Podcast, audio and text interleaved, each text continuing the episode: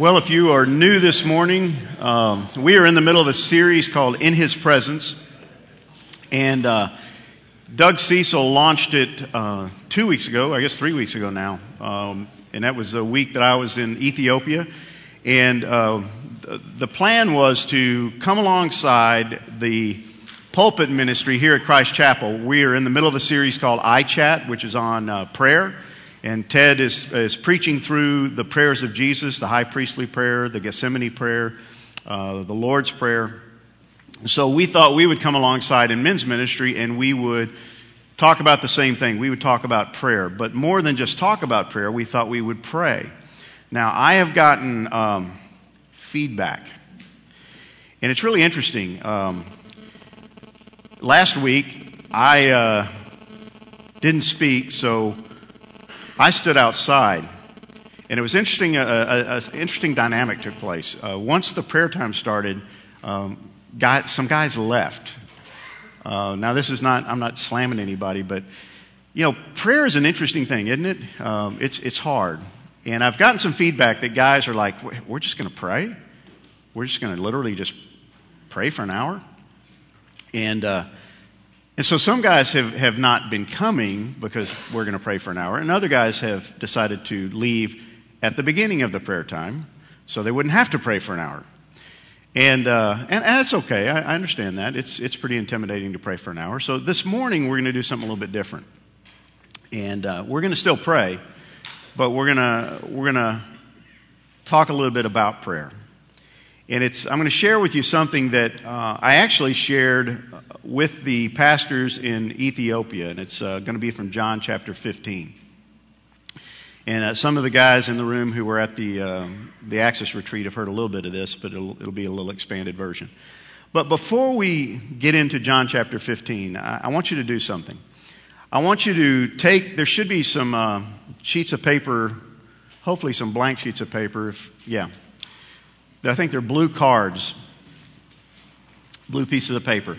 I want every guy to take one, and here's what I want you to do. I want you to write down on that piece of paper your greatest wish.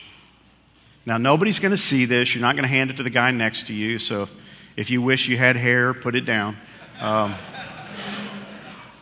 um, if you wish you weren't so so handsome, put that down. Uh, but whatever your greatest wish is, and I really want you to be serious about this. What is your greatest wish? What's the one thing you really wish God would do in your life? Okay? Um, it could be something you want to see Him do in your life. It could be something you want to see Him take out of your life. Maybe it's an addiction or a habit or something that you struggle with. What's the one thing you really want to see Him do? Um, some prayer that you really want to see answered. I, re- I want you to put that down and then just put it away. Put it in your Bible, put it in your pocket. Uh, nobody's going to see it but you. But what's your greatest wish? So take just a, a few seconds to think about that.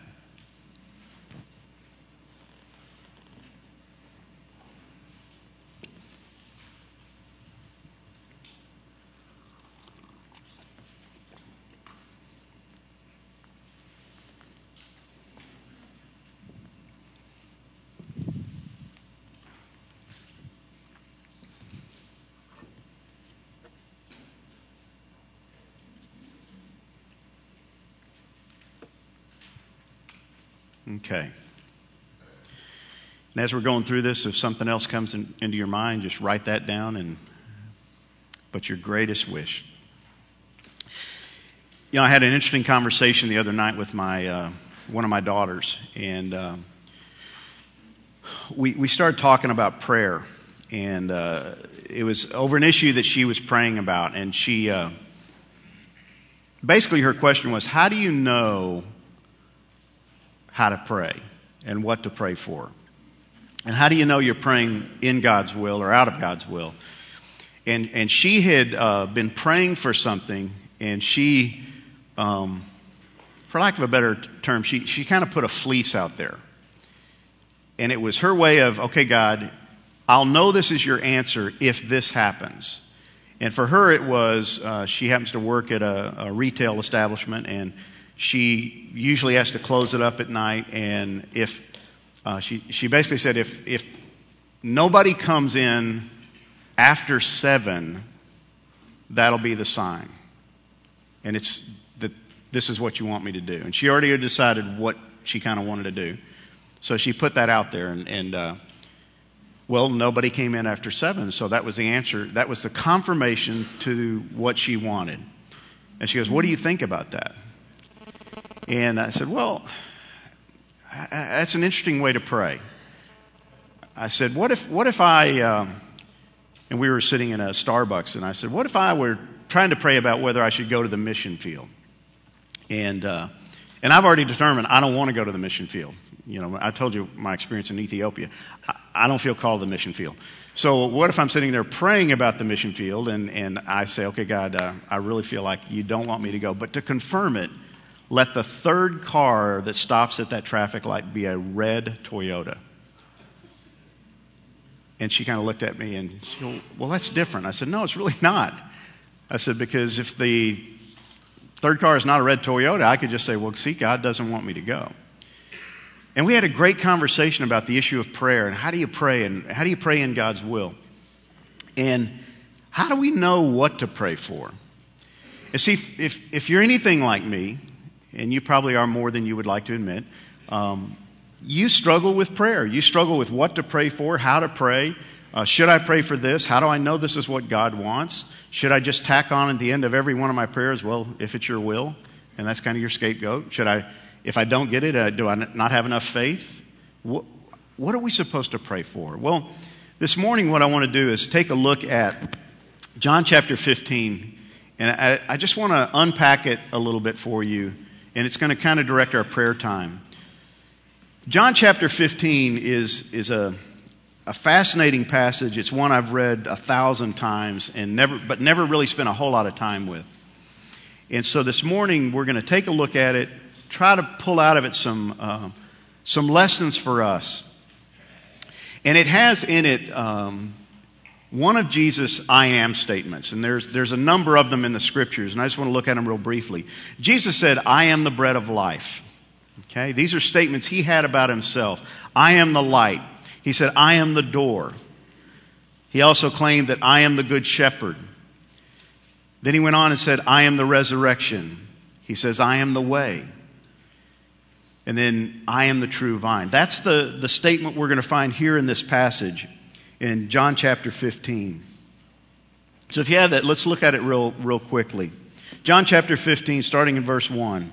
You're really familiar with this passage, I'm sure. Jesus says, I am the true vine. My Father is the vine dresser. Every branch in me that does not bear fruit, he takes away, and every branch that bears fruit, he prunes it so that he, it may bear more fruit. Then he goes on and says, You are already clean or pure because of the word which I have spoken to you. And then here comes those familiar phrases Abide in me and I in you. As the branch cannot bear fruit of itself unless it abides in the vine, so neither can you unless you abide in me. I am the vine, you are the branches. He who abides in me and I in him, he bears much fruit. For apart from me, you can do nothing. If anyone does not abide in me, he's thrown away as a branch and dries up, and they gather them and they cast them into the fire and they are burned. If you abide in me and my words abide in you, ask whatever you wish and it will be done for you. Key on that verse. Ask whatever you wish and it will be done for you. Remember what you wrote down in your cards. By this is my Father glorified, that you bear much fruit, and so prove to be my disciples. Just as the Father has loved me, I have also loved you. Abide in my love.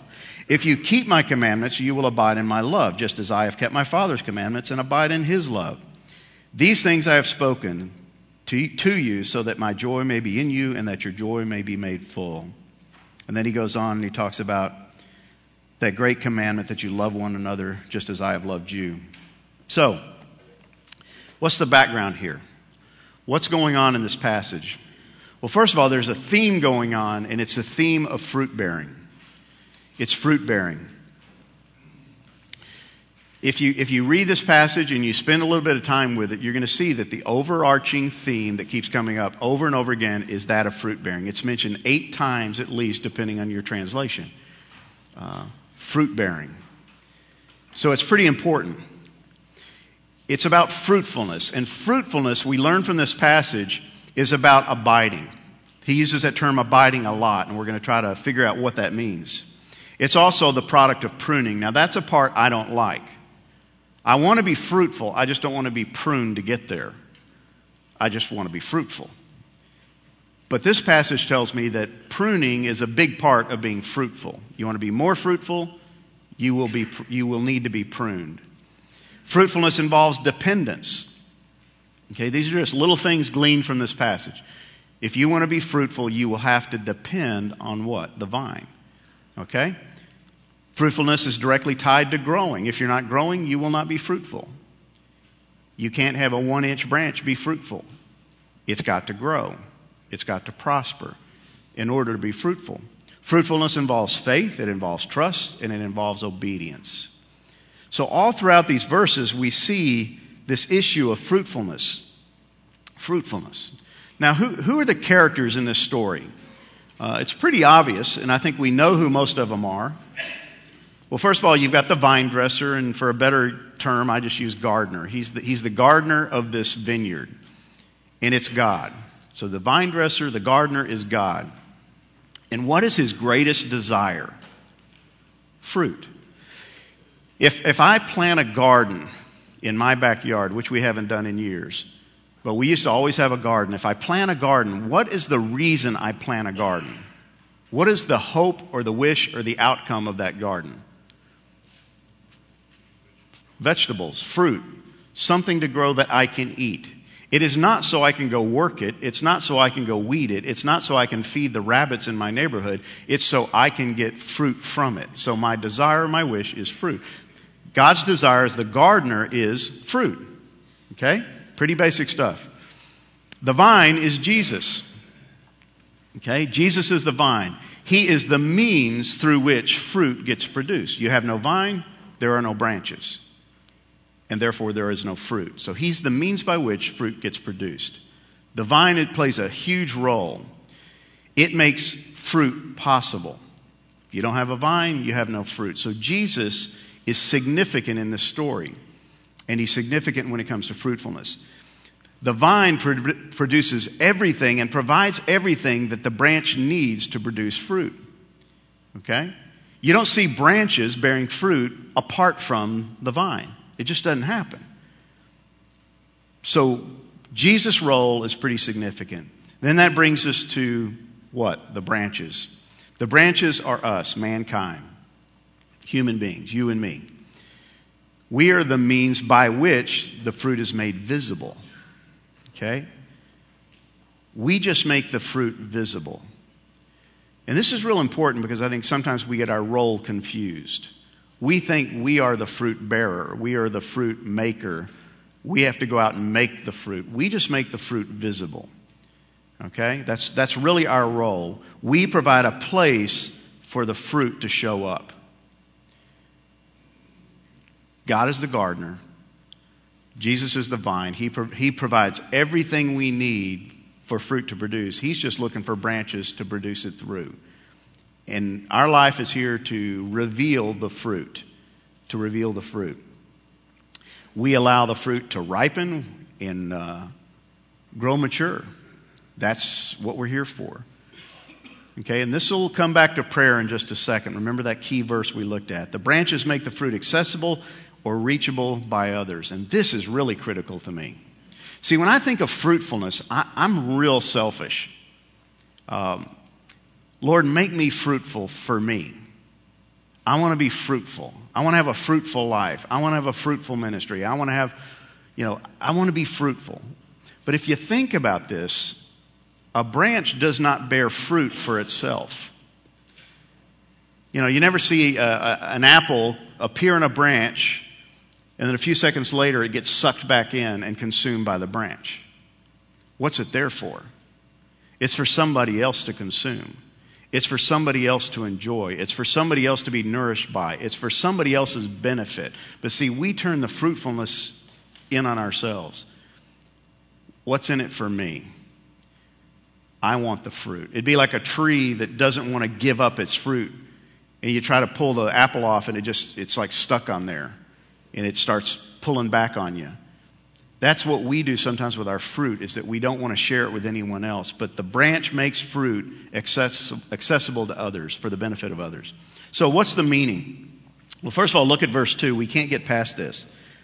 Every branch in me that does not bear fruit, he takes away. And every branch that bears fruit, he prunes it so that it may bear more fruit.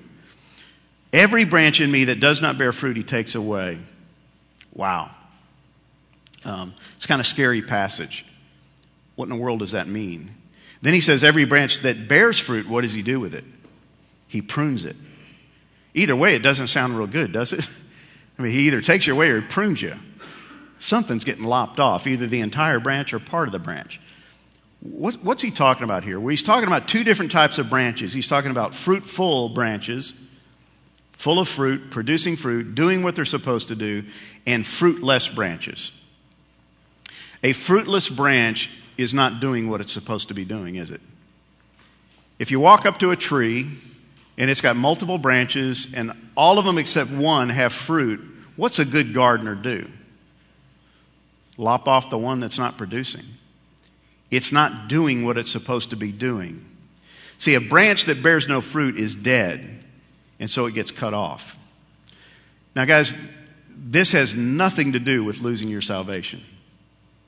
This is not a case of, man, if I'm not producing fruit, God's going to chop me off. He's going to throw me in the fire. I'm going to spend eternity in hell. That is not what this passage is talking about. It's talking about two different types of mankind, two different types of individuals living out in the world today. A fruitless branch looks promising, but something is missing.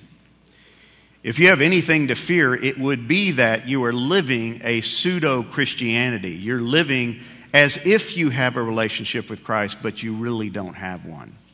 You really have never placed your faith in Jesus Christ. You really have never accepted Him as your personal Savior, but you have all the trappings of Christianity. You go to church, you have a Bible, you may not read it, but it sits in your bedstand, and you usually can find it on Sunday morning and bring it with you. You, you have all the trappings of Christianity, but you don't have the relationship. That is a fruitless branch. It looks good, it looks the part, but something's missing, and it's fruitfulness. There's no life, there's no fruit, and there's no results. Okay, two different types of branches.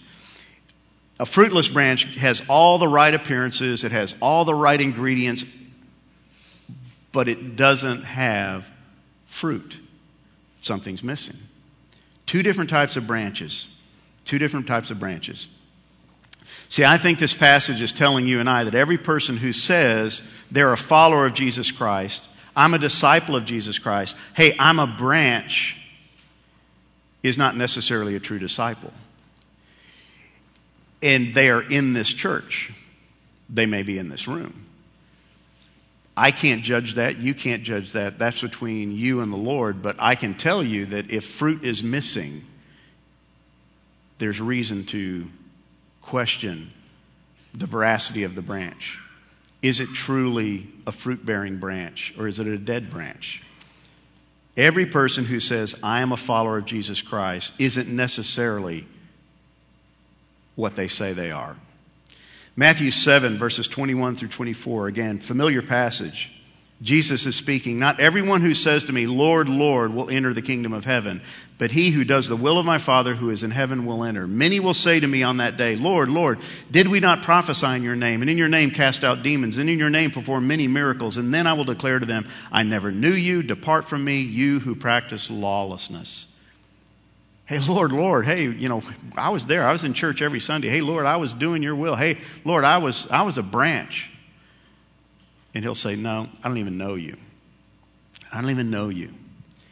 Fruitfulness. What's the other kind of branch? You got the fruitless and you got the fruitful. Fruitful branches are those that abide. They abide. Um, and the greatest obstacle, guys, in my life and in your life to fruitfulness is, the, is, is focusing on me. See, I've even turned abiding into a selfish act. I've turned abiding into work. Man, I got to abide in Christ. I'm going to get up today and abide in Christ. And I wear myself trying to abide in Christ. You ever seen a tired branch? You ever seen a, a branch that's just totally worn out and just, you know, gosh, I'm so tired of abiding. I just can't abide anymore. I, I just, I just can't do this anymore. We've turned abiding into work and, and self effort, and that's not what this is about. And when we focus on ourselves, we, we place an obstacle in the path of abiding. So, for instance, I've got to put Christ first in all things, not me. It's not about me, it's not about you. I can't put my wife first. Uh, I can't put her needs above those of the, of the master and above fruitfulness. I can't put my kids first. Now, does this mean I ignore both of them? Well, honey, you know, God's first, I'm second, you're last. Is that, is that what this is saying? No. But I can't place anything or anyone above my relationship with Jesus Christ. I can't put my education, either academically or spiritually, above Jesus Christ. I can't put anything above Him. Because that's what abiding is all about. I can't put church first, and many of us do that. We, um, and that's a real risk for anybody in professional ministry is just to put church first and just you know serve the church, serve the church, and you're really not serving Christ. So, what is abiding? Two ideas are linked to this this aspect of abiding. And number one is belief and faith in Christ. You cannot abide if you do not have faith and belief in Jesus Christ. It's a relationship with Him, it's salvation. Salvation through Christ alone. So it starts there, but then it moves into obedience. If you're going to have faith in Jesus Christ, you've also got to obey. You will want to obey. Just as Jesus Christ obeyed his Father, you will want to obey your Father. So it's belief and faith, and it's also obedience. That's what it means to abide. If I'm going to abide in the vine, that means I'm going to obey. Think about a branch. Keep the analogy. A branch remains in, believes in, has faith in, as much as a branch can have, the vine. And then it allows, it obeys and allows whatever is in the vine to flow through it and produce whatever the vine wants to produce through it. A branch does not get to, to dis- determine or decide what kind of fruit it wants to produce. That's up to the vine, and initially it's up to the gardener who planted the vine to begin with. See, I want to I choose the fruit. I, I want to choose what kind of branch I'm going to be. I don't get that choice. It's obedience. It's just belief and faith in Christ that He will do and He will produce what needs to be produced for the benefit of others, not me. Okay? Abiding has in it the idea of remaining, just staying attached and allowing nature to take its course. A branch remains on the vine, it doesn't work to remain, it doesn't have to put any effort into it, it doesn't work to produce fruit. You know, it's like when you get up in the morning, and you say, Today I'm going to be more patient. What will happen? You will be probably the most impatient man you've ever been. You know, if you try to determine that you're going to produce any kind of fruit, you will probably not produce that fruit at all. You will produce some other kind of fruit. So it's just allowing God to produce through Jesus, through you, the fruit that He wants to produce. A branch allows itself to be used by the vine. See, that's all abiding is, is just saying, okay, Lord, I don't know what you want to do in my life today. I do know this. You want me to be fruitful. I don't know what that fruit's going to look like, and I don't know who it's going to benefit, but I want to be used by you. So I'm going to rest and abide in you and remain in you and let you do what you do best. Okay, that's, that's really the picture here. But what kind of fruitfulness are we talking about, guys? What kind of fruitfulness are we talking about? Fruitful people are Christ like people. That's, it's so simple, but we make it so complex. It's just, you want to be fruitful? God wants you to be fruitful. Jesus wants to make you fruitful, and He just wants you to be like Him. He wants you to be Christ like. Christ like in your attitudes, your actions, your thoughts. They're also useful people. What's a branch do? A branch produces fruit for the benefit of others. It's useful, it has a benefit, it has a purpose in its life to be useful. Useful to the gardener, useful to the end user. We're to be useful people, and we're to be a growing people. You know, every year my wife uh, goes out into our yard, and we have some crepe myrtles, and Um, my wife is like the queen of pruning. Uh, and she will hack these bushes to death. And I remember the first year we got married, and they were really taking off and growing. Crepe myrtles grow pretty fast, and, and I mean they were beautiful all throughout the summer. And then at the end of the summer, I drive home from work one day, and they look like you know somebody with a buzz saw got after them, and they're just gone. They're down to stubs. And I walked in the house. I said, "What, what, what are you doing?" She goes, Well, this is what you do. And I said, No, this is not what you do. And she goes, I'm just pruning. And I said, That's not pruning, that's like butchery. They're just stumps. And she said, Well, I, read, I read in Neil Sperry that. The, I said, I don't care about Neil Sperry. These are my crepe myrtles. I planted them, and you just hacked them to death. Well, what happened the next spring? They were bigger and more beautiful than they were the year before. Neil was right. And much to my chagrin, so was my wife. Um, and every year she, it, and it bugs me every year she does it. She goes out there and she hacks these bushes to death, and every year they get bigger and better, more flowers, more blossoms, and they grow. Fruitful people are, are growing people. We're constantly growing, and part of the process is we're getting pruned. We're getting pruned. Well, I want to close this up before we pray with, with four blessings that I find in this passage. And the first one is the one I want to concentrate on, and we're going to come back to it, is answered prayer. Look at verse 7. If you abide in me and my words abide in you, ask whatever you wish and it will be done for you. Has anybody ever had that prayer or that, that promise made true in their life? Ask whatever you wish and it will be done for you. Think about what you wrote on your cards.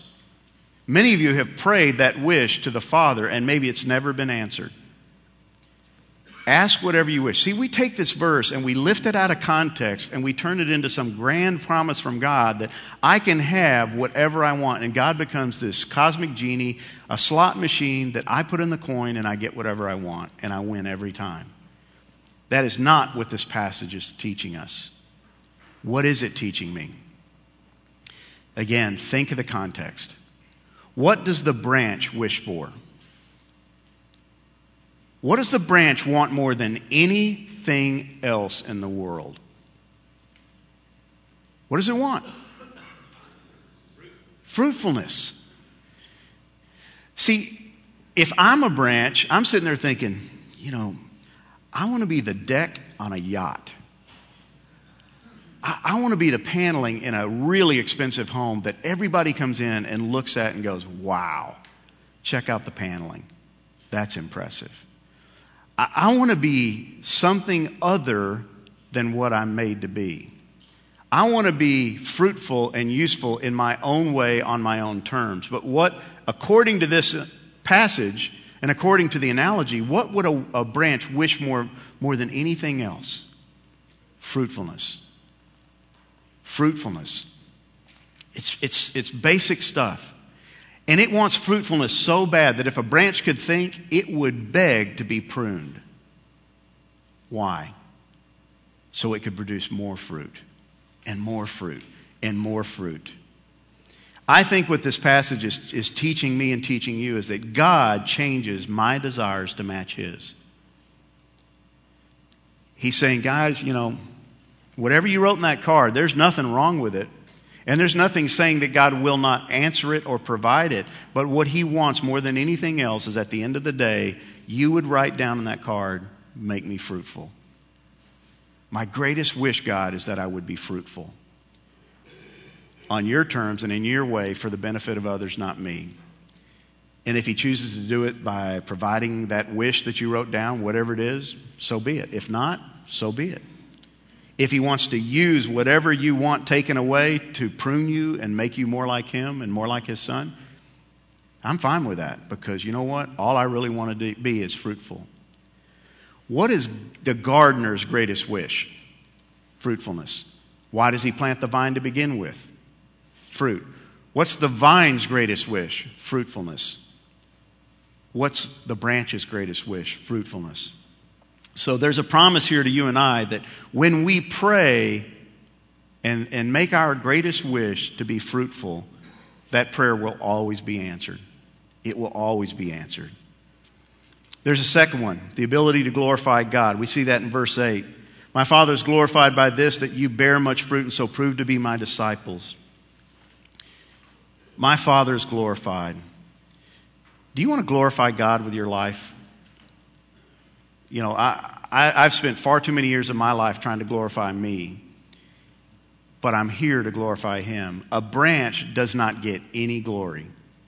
Nobody walks up and goes, Oh, check out that branch. Check out the branch. Man, that's, that's a fruit bearing branch right there. Now, they'll, they'll either glory in the fruit or they'll glory in the gardener who planted the vine and the branches to begin with the fruit or the maker of the, the fruit. I don't get the glory. Our fruitfulness, guys, is God produced. And that's why God gets the glory. When people see Christ likeness in us, they don't go, hey, hey, Ken, man, you're, you're one fruitful guy. I guarantee they don't say that. They go, where in the world did that come from? Because I know you. That has to be of God because you can't produce that kind of fruit. The only fruit you can produce is selfish, self centered, and hurts people. So that has to be from God. God gets the glory. It's God produced, and it gives Him the glory, not us.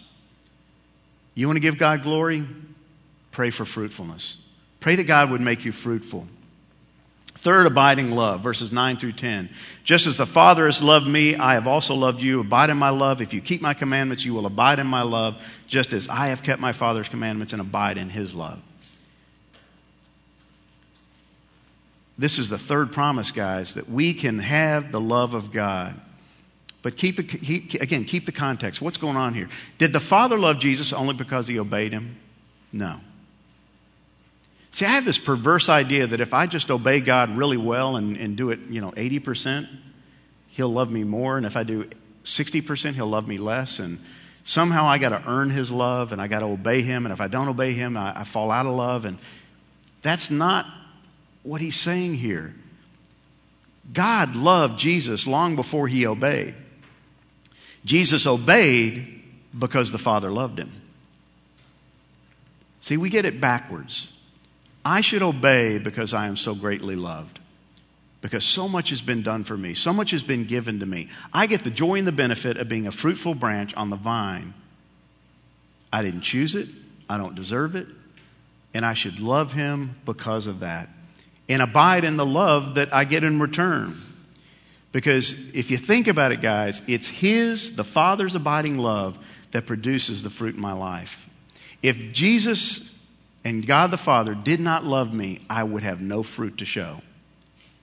But the fact that He wants to use me, can use me, does use me, proves to me that He loves me, and I should want to love Him in return. Anything fruitful, anything Christ like that gets produced in my life is a, an exhibition and a reminder of the love of God, the, the matchless love of God, because it reminds me that He did send His Son. His Son did die for me. I do have salvation and I am loved. I can't keep his commandments without his love. I can't do anything without his love. God's love makes the fruitful life possible. I can't do any of this without it. So I get to abide in his love. 1 John 2, 3 through 5. By this we know that we have come to know him if we keep his commandments. The one who says, I have come to know him and does not keep his commandments is a liar and the truth is not in him. But whoever keeps his word, in him, the love of God has truly been perfected. See, see the, the order, guys? Whoever keeps his word, in him the love of God has truly been perfected. By this we know that we are in him. Why? Because we have the capacity and the ability to love. I can't even love without him. I can't do anything without him. So I get to abide in his love. It's the love of God that produces true life transformation not human effort. And without his love, I remain unchanged and unable to obey. A fruitless branch, guess what, has no love of God in it, and so no fruitfulness comes out of it, and it is cut off and it's thrown away. It's thrown away. We are unfruitful branches without the love of God flowing through us if we do not have that relationship with Jesus Christ. Well, finally, overflowing joy. Man, I want joy in my life. I want joy. And boy, do we need joy right now. There's a lot of people hurting right now. There are men in this room who've lost their jobs. There are men who are not making as much money as they once did. There are marriages that are struggling. There are all kinds of hurts going on. And this is a promise for overflowing joy in verse 11.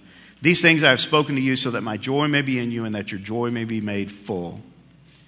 It's similar to the prayer in John chapter 17, that high priestly prayer of Jesus. I have come, I come to you, and these things I speak in the world so that they may have my joy made full in themselves. See, Jesus wants his joy to flow through you and I. The joy of fruitfulness, the joy of being used by him, the joy of impacting the lives of others around us. That is what it's all about. The joy but it begins with His joy, not my joy. So, what is the joy that He wants to give us in full? What would make Jesus Christ happier and more joyful than anything else? Seeing my life transformed by His, seeing my life be made fruitful, seeing me live a fruitful Christ like life would bring Jesus Christ more joy than anything else. His joy made full in my life. See, I even turned that into a selfish thing. Give me joy. I want more joy. Make me happy all the time. No, it's the joy of Christ that I am pleasing Him and He is made joyful by the fruit. It's like when I see my kids do the right thing, I get joy from that. I get, I just swell up with pride that, man, they did the right thing. They made the right choice. They stood up in the right way. They did the Christ like thing. And I get joy from that. So does God the Father. So does Jesus Christ. Joy. Well, here's how I want to end, guys and we got 20 minutes to do it. In your prayer time right now, and you can do this together, you can do it silently, but here's what I want you to do. What's your greatest wish? What did you write down? Go back and think about that. Does it match up with God's greatest wish? Did you write down that you would be more fruitful, that you would be more Christ like? Is your wish the same as that of Jesus Christ, the vine, that he wants to produce his fruit through you? What I want you to do, I want you to pray for one another. And again, if you want to do it silently, have at it. But I, I would prefer that you pray out loud. And each, each one maybe pray for the guy on his left so that each guy gets prayed for. But pray for one another that your greatest wish would be for fruitfulness. That God would change your wish into His wish for fruitfulness. Because, guys, if we can get fruitful, if we can make our greatest wish to be fruitful, God tells us He will answer that prayer every single time and He will make you fruitful. And when we are fruitful, things will change. We will change, but it'll change those around us because that fruit will be for the benefit of those around us. So that's how I want you to spend your time. And then also on your table, there's some uh, little thin sheets that have some prayer requests that I want each one of you to take with you. We asked our staff this week to write down prayer requests for themselves. And we want you to take those and we want you to take them home. And sometime today, sometime throughout this week, I want you to lift these prayer requests up. We've promised our staff that we would be praying for them. We're not going to do it this morning. You're going to do that on your own. But right now, I want you to take the rest of the time we have together and I want you to pray for one another that you would be fruitful. And then I'm going to close it up at the end of our time.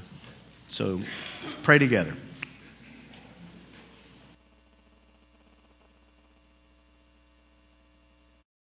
I'm just going to close this in prayer, and if you want to continue on your tables, we have a few more minutes. But Father, we come to you this morning and we admit that um, we have a hard time abiding. Um, we're better at being busy. We're better at effort uh, than we are at just remaining in you. And Father, I pray that in my life and in the life of every man in this room, we would l- learn what it really means to abide in you, to allow your life, the life of Jesus Christ, to flow through us. The power of the Holy Spirit to flow through us. That our lives would be fruitful. Father, I pray that we would desire fruitfulness more than anything else. more than success, more than recognition, more than money, more than comfort, more than pleasure, more than anything else that we would wish for and desire fruitfulness. To see our lives used by you to impact the lives around us. Father, you've got so much you want to do through our lives. We are your garden, we are your branches, and you want to feed a hungry world, a spiritually hungry world through us. But many of them are starving because we're not fruitful. We're producing fruit, but we're producing the wrong kind of fruit. So, Father, I, I just ask that you would continue to keep this passage in our hearts and our minds over the days and weeks ahead. Keep this prayer in our hearts and minds. Make us fruitful. And Father, if you have to bring pruning into my life and into the lives of these men, and you probably already have, help us to embrace it, accept it, because we know that pruning makes us more fruitful. You're cutting away the very things that keep us from being fruitful. And sometimes it hurts. Sometimes we don't want to let go of it. But if our greatest wish is fruitfulness, then we won't care. Make us fruitful, Father. Make us a people, make us men who are changing the world because we are being changed. And we have something to share. And it's the fruit of Jesus Christ in our lives. Thank you for these guys. Bless their day, bless their week encourage them, strengthen them. Let them be fruitful today. And I pray this in the name of Jesus Christ. Amen. If you didn't finish your prayer time, go ahead and do that and then leave as you need to.